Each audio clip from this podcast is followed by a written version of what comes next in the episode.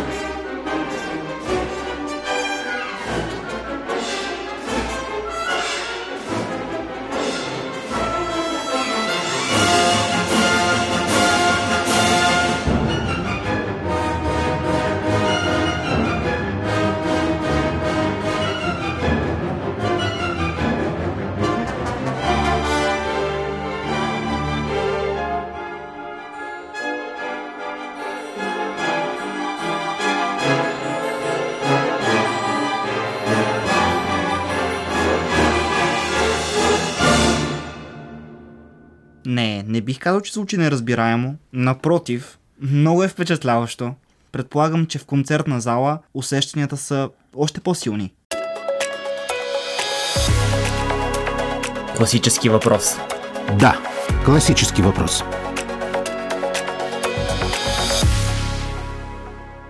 Марк, ти ми сподели за някакви композиционни техники.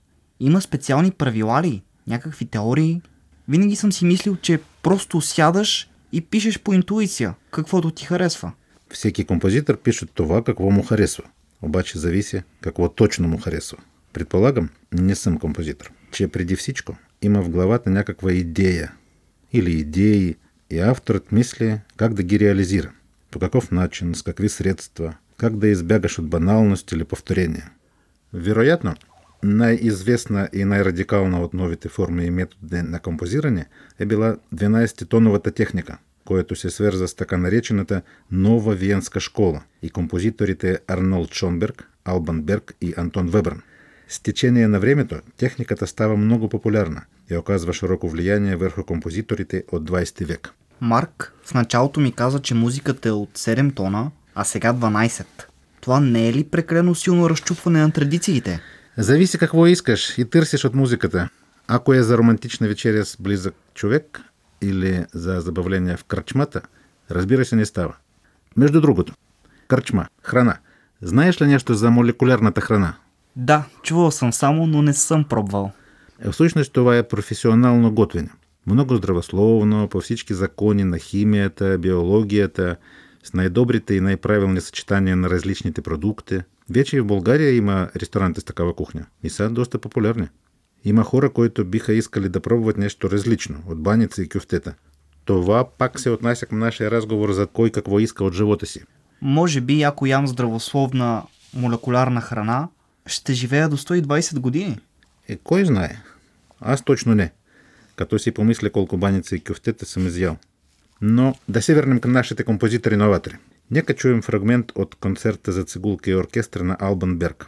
Неговата последня творба, посветена на младо 18-годишно момиче, дъщеря на негови приятели, починала не на време от полиомиелит. Цялата тази история съвпада с депресивното му състояние от тези години, когато той е обзет от мисълта за собствената си смърт. Скоро след това той наистина умира от отравяне на кръвта. Много интересен композитор. През младостта му минава Първата световна война. Можеш ли да си представиш какъв е бил тогава живота? Светът наоколо се руши, обичайните ценности се променят, животът се преосмисля. Каква музика трябва да композираш? Сега слушаме Берг, концерт за цигулка, с радиооркестра и една прекрасна руска цигуларка Алена Баева –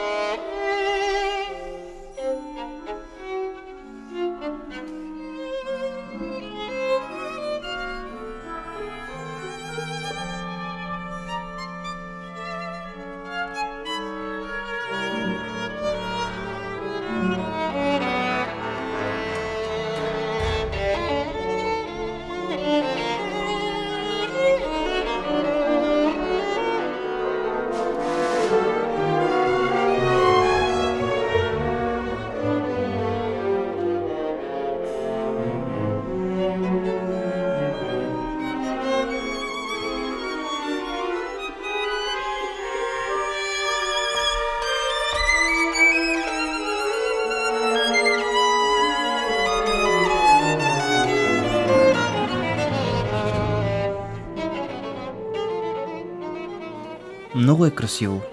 Не звучи като някаква 12-тонова техника или нещо такова. Разбира се, ако говорим за някакви системи или техники, това не означава нещо догматично. Все пак композиторите са творци, а не счетоводители. Става дума за търсене на нови пътеки, нови форми, нови светове. Можем да направим сравнение с киното. Гледаш ли филми? О, да. Обаче, честно казано, не съм фен на масовото кино. Предпочитам артхаус киното. Наскоро гледах фарът на Робърт Егърс. Страшен филм. Гледал ли си го ти? Още не. Честно казано, нямам много време за извънработни занимания. Надявам се през лятото да имам повече време за кино. Да, фестивалното кино има по-малко зрители, но тук са интересните процеси. Тук откриваме находки в киното.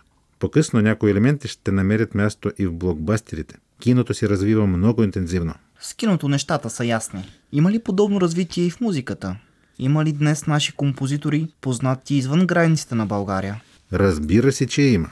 Има български композитори, които работят, пишат, изпълняват се на концерти. Искам да спомена един забележителен автор – Добринка Табакова. Тя е композитор към един от оркестрите в BBC. Така тя създава пиеса, посветена на английския диригент Хенри Уд. Уд на английски означава дърво. Този диригент е имал през живота си едно прозвище, свързано с дърво, което не е обида. Напротив, по-скоро добронамерена закачка. Добринка оберна тази история в една остроумна музикална идея. Всички инструменти на симфоничния оркестър са изработени от дърво или метал. Пиесата се казва Дърво и стомана и е своеобразен парад на инструментите и групи на оркестра. Можеш да усетиш всички цветове и нюанси. Все едно като гледаш филм. Блокбастер. Аз пък предлагам да ги чуем. Тази пиеса я свирихме при откриването на концертния сезон с радиооркестра тази година. Добринка Табакова, Дърво и Стомана.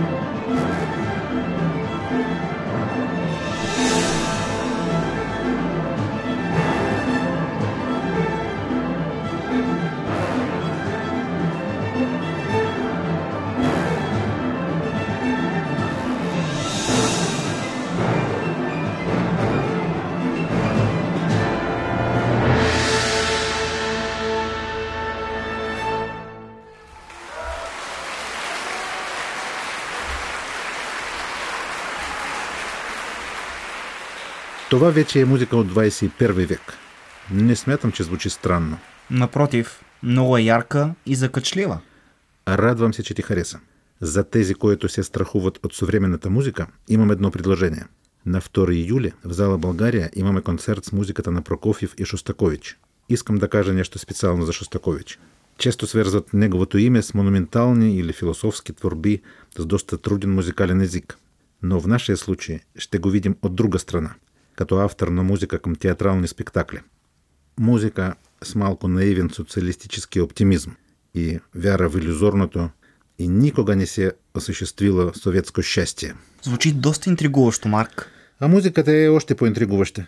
Но, както казах, ще звучи на 2 юли в зала България.